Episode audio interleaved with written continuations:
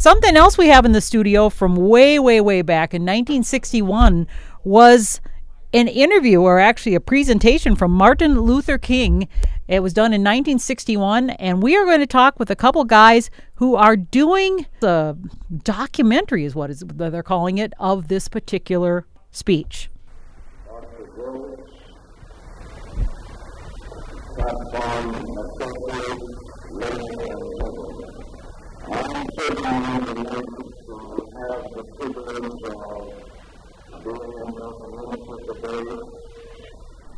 Yeah, that was back from 1961. It's a very hard to understand, hard to listen to, but there's a couple guys in Mankato area who are working to make it so it's going to be- come back to life. And with me this morning, I have our guests from U- Minnesota State University Mankato, a professor of history and the director of the Kessel Peace Institute, Jameel Haque, as well as the True Facade Pictures, the producer of this documentary, Ryan Sturgis.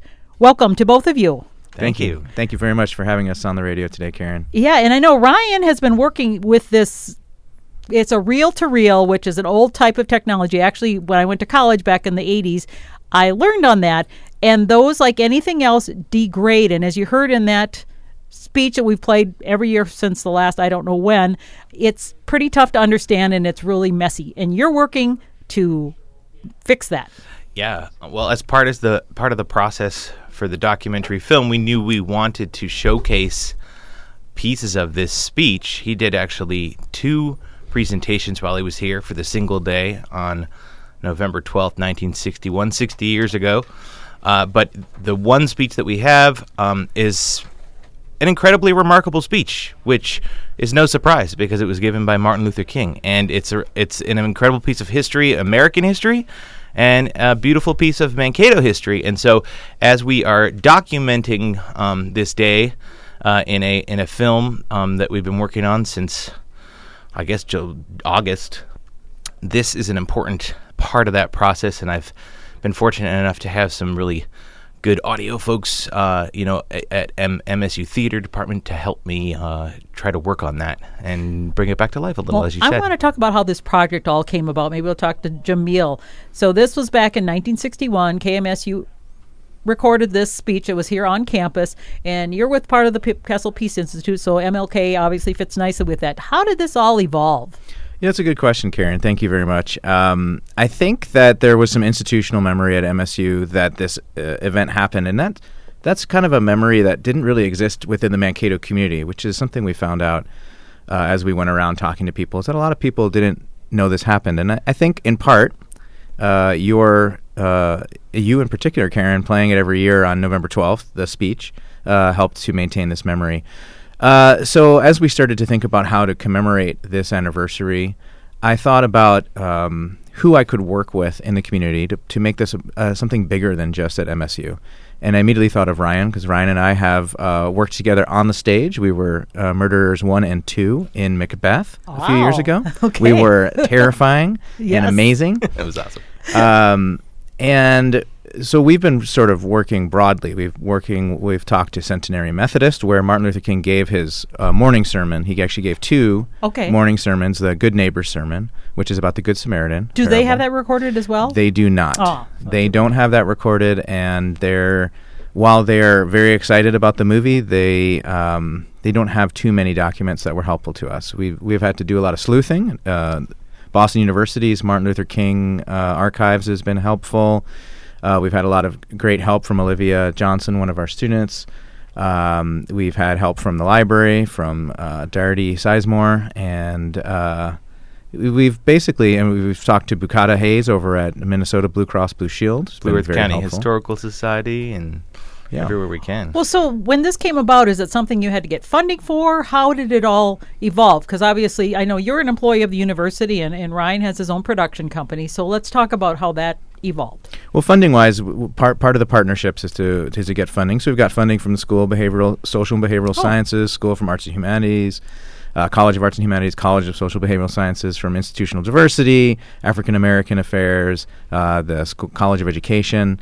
And uh, we'll probably have a few more funding partners as we move on. But the Kessel has its own budget. Uh, the Kessel has been around since 1993, so it has an endowment actually And because of COVID, we really haven't been able to spend any money. So I really I thought about how can we go big with this, and um, Ryan is just a fantastic movie producer and director and writer. So I, I, I asked him what it would cost, and I said, "Sure, we'll pay you double that." I'm just kidding. Got that on tape. and Um, Jameel, while you know an incredible professor and does a million other things in the community, uh, turns out killer film producer as well. Really? Thank you Yeah, much, Ryan. yeah, I Is think that so. part of your background or what? Um, not really, but I, I do. I have done a lot of Okay. performance. I have Sure. done studio recordings on on the trumpet, um, and I have done some stage acting. But Nice. no, So- this is so my first. In telling this, obviously you have audio, so that's going to be a big part of this. But I mean, are you recreating by acting? Are you finding old clips? Or because when you came before we got on the air, you said you don't even have any pictures of this. So if anybody out there has any pictures of this from November of 1961, they want to hear from you.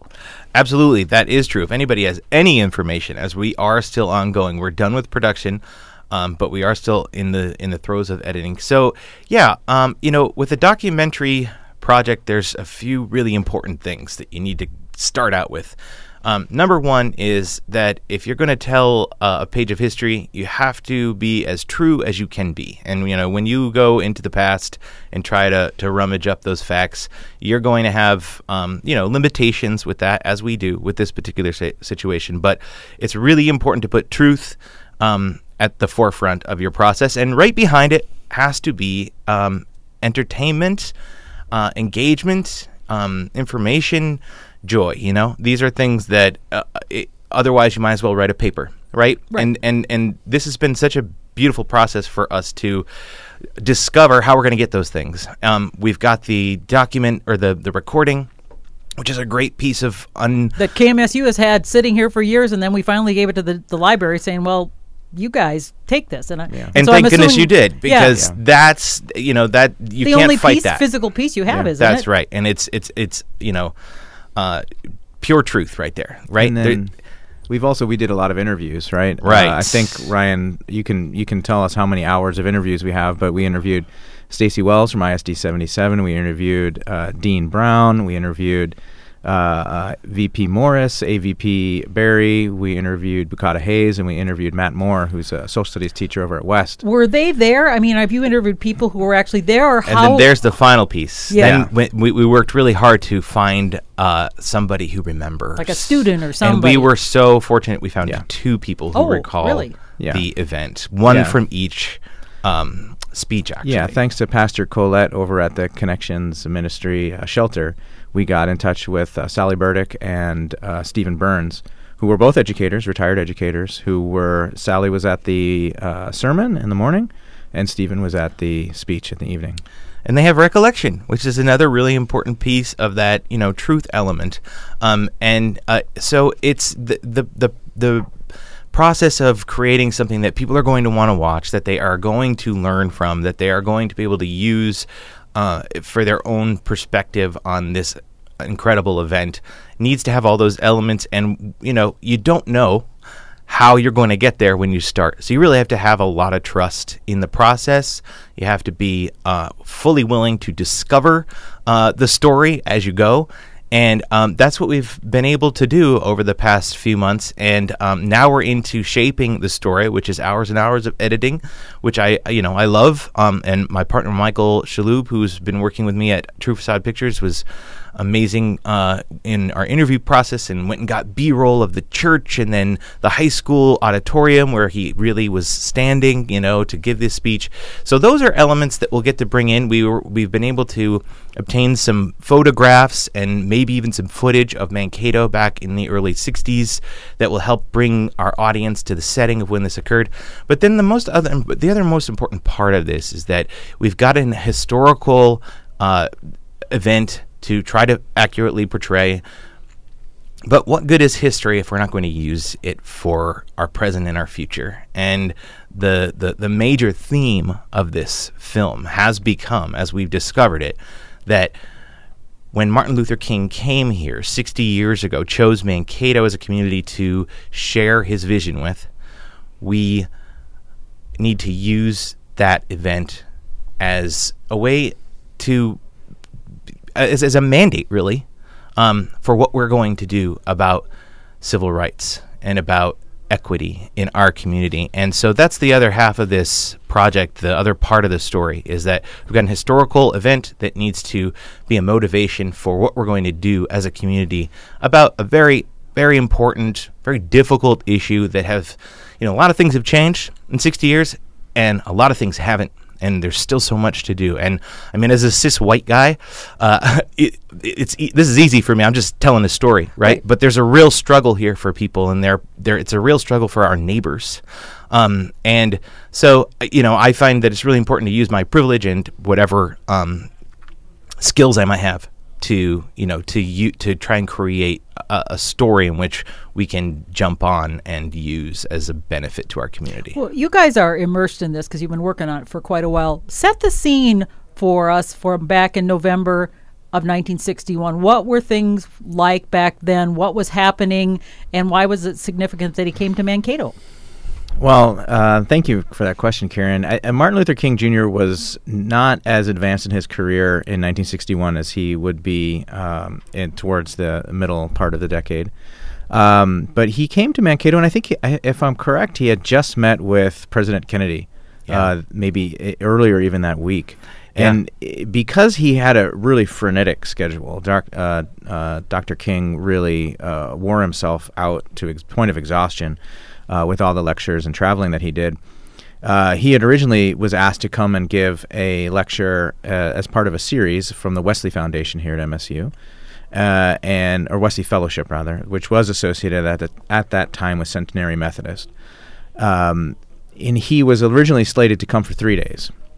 He had to delay it and then trim it down to a single day. So in a single day, he came, flew into Mankato, got picked up at the airport, driven to the church where he gave his speeches, had lunch uh, with I think the pastor and a couple other people, and then uh, I believe his, he gave two the good sermon, good neighbor sermon twice, and then was taken over to um, what was the high school now is West High School, and gave his three o'clock lecture to uh, over twelve hundred people, and then I believe he spent the night and then was out of town the next day. So, okay, so it, was it was, a, a real whirlwind, and he was off to uh, to Albany, Georgia, for a new um, civil rights campaign. So whistle stop essentially through Basically. Mankato. Yeah, which at that time was ninety nine point nine percent white. And right? I think he was well, paid like two hundred and fifty dollars. If, if I'm yeah, wrong, he ended up making two hundred dollars while he was here. But yeah. you know, to to speak to your question about what he was coming into, I mean, right, yeah. this is a very German Lutheran uh, yeah. community, and um, but he was invited here because there were people who wanted to understand his mission, um, and there were lines out the door to see him yeah. speak. Just as Jameel said, this was not. I mean, this was prior to his prime as a public, national or international public figure. Yeah, how well was he known at this point in his? He was fairly well known, and well the Montgomery known. bus boycott really yeah. brought him into the national uh, view. Okay. Yeah, he was just sort of emerging as as the. Well, he had he had sort of just emerged as a national leader in the civil rights movement. Um, although pre-dream you know, speech, you know, I have a dream has not won't yeah. happen for another three years. Yeah, right. Uh, sounds about yeah. right. We're as, historians. Yeah, as you've dissected this, because you've obviously been working very closely with it, Ryan. The speech. What is the main message that he was trying to make back then? Yeah. Uh, so as Jameel mentioned, there's the Good Samaritan uh, sermon that he gave at the church, but the the speech he gave at the high school uh, was essentially three big ideas. Three ideas that he wanted the the country to start to understand, so that we could start to heal this racial divide. Uh, and the first idea is that we uh, need to recognize that we are living in a global community, um, and this is 60 years ago. Um, but but because of things like radio and television, and you know, our communities are starting to become uh, less uh, like a mi- fewer microcosms and, and, and more of a larger global community. This is important because with this idea it will be you know the dis- the the deterioration of segregation. Right. This is really what that's about. Uh, you know, we need to be global citizens because we're all human beings. Um, the second concept is that we need to recognize that white supremacy in the United States is dangerous and something that, as a national community, we need to combat. We need to combat it head on because um, while uh, black Americans are the target of um, that kind of organization, nobody benefits from that type of hate. Um, and again, he's always bringing the entire community of the nation into his mission. Uh, and then um, finally, the last idea, you know, that he is trying to portray, I think, to on his on the larger ca- cause, but right here in, uh, you know, Mankato as well, is that um, we mu- we have to remember that we belong to um, a, a, a single race, right? A, the human race, mm-hmm. um, and that you know it's it, it's our benefit to uphold someone else's um, interest as well as, as, just as much as our own. And it's about it's his, his mission is about empathy, right? It's about humanity, empathy. It's about connecting with every human being on the same for- forefront. Um, and it's a remarkable speech, and he calls them he call you know he calls them challenges of a new age.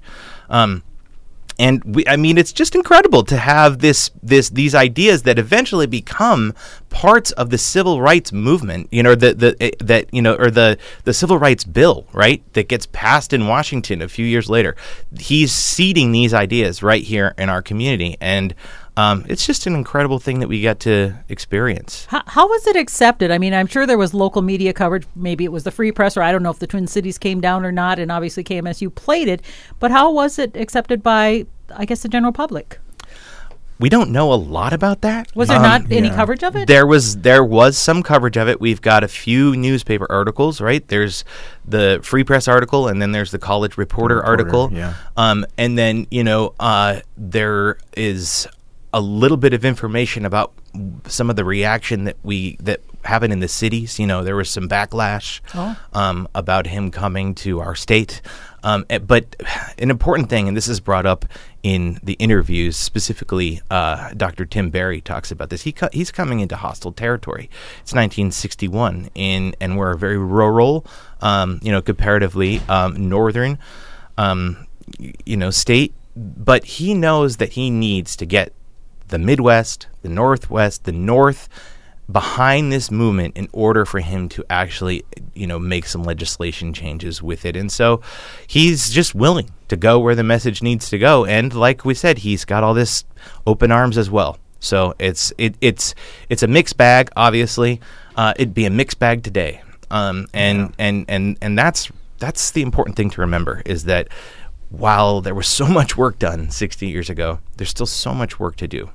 What are the plans to distribute this that it gets heard? I mean, like you said, you could have written a college thesis or paper or something and it could have been in some library that really nobody sees, but it sounds like your goals are to get this out there. So how is that hopefully happening? Yeah, out, ouch on those academic papers, Karen. I well, mean, no, I, we spent a lot of time on them. I know. Um, so, so Ryan and I uh, really thought about this project before we started. We we talked about it a lot uh, over the summer, and then we started filming in September and from the very beginning, we wanted this to be a shorter movie, so it's uh, uh, going to be 35 to 40 minutes. And the goal is to have this shown on uh, places like PBS, to have it shown in classrooms, to have this be a, a tool for educators to use. Um, and I think one of the important things that we've been talking about uh, that Ryan has already mentioned, but as a history professor, I'm always telling my students that history really isn't an accurate story of the past. What history is, is using or telling your story of the past to say who you are in the present and who you want to be in the future. And as we know, Mankato does not have a great history when it comes to um, uh, race and diversity and, and violence here in our town. And uh, the fact that this story has been forgotten more or less within the community is also a problem. So we're trying to bring it up to the forefront to really give people in Mankato something to be proud of because, as Ryan was noting, um, Martin Luther King Jr.'s approval rating nationally never r- rose above what was it, twenty percent? Twenty percent. That's that's terrible. Uh, so d- during his lifetime, he was not liked by the majority of white America Not beloved. not beloved at all.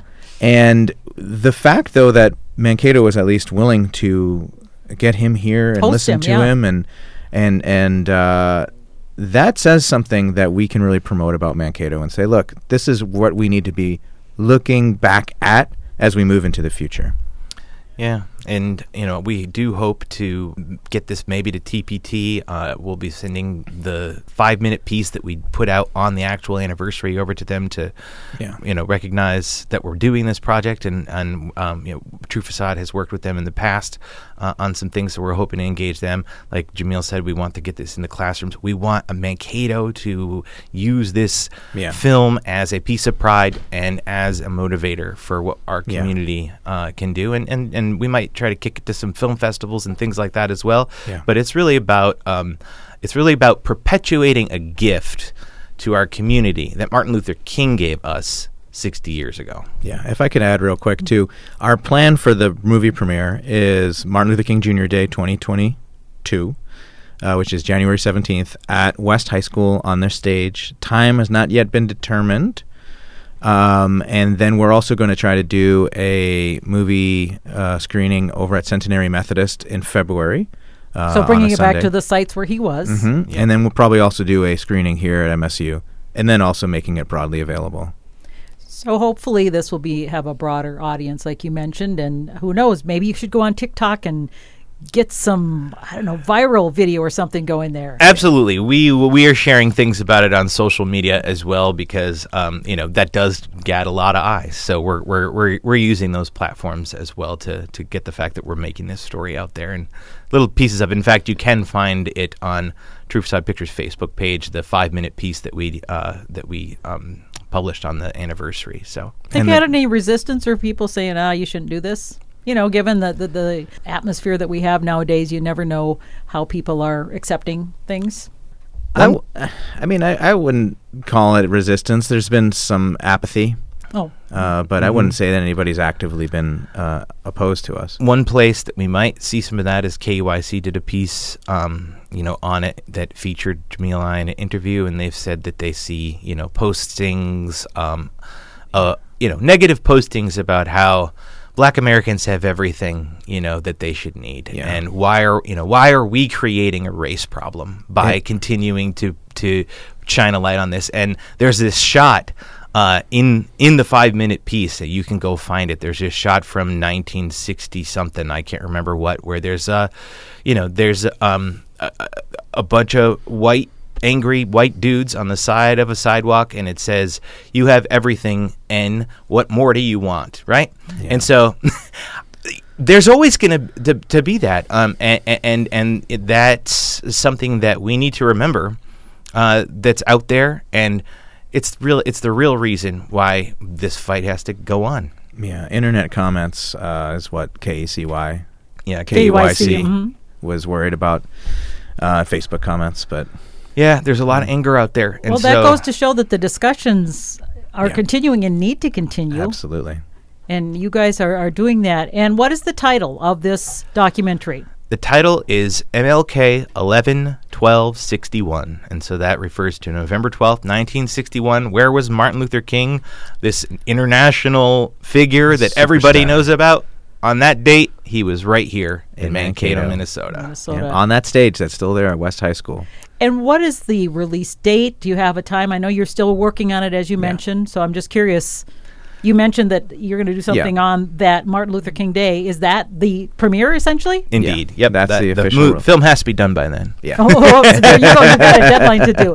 Anything else you'd like to add about this project and the importance you feel it's going to bring to our communities? I'm grateful for you giving us a platform to talk about it. We really hope that it uh, brings a piece of history to our present day, but um, also mostly we really hope that it engages people, our community, good people, really good people. We hope this engages them to do something a little more than they might do to work towards this idea of equity uh, right here in our community because that's where it starts.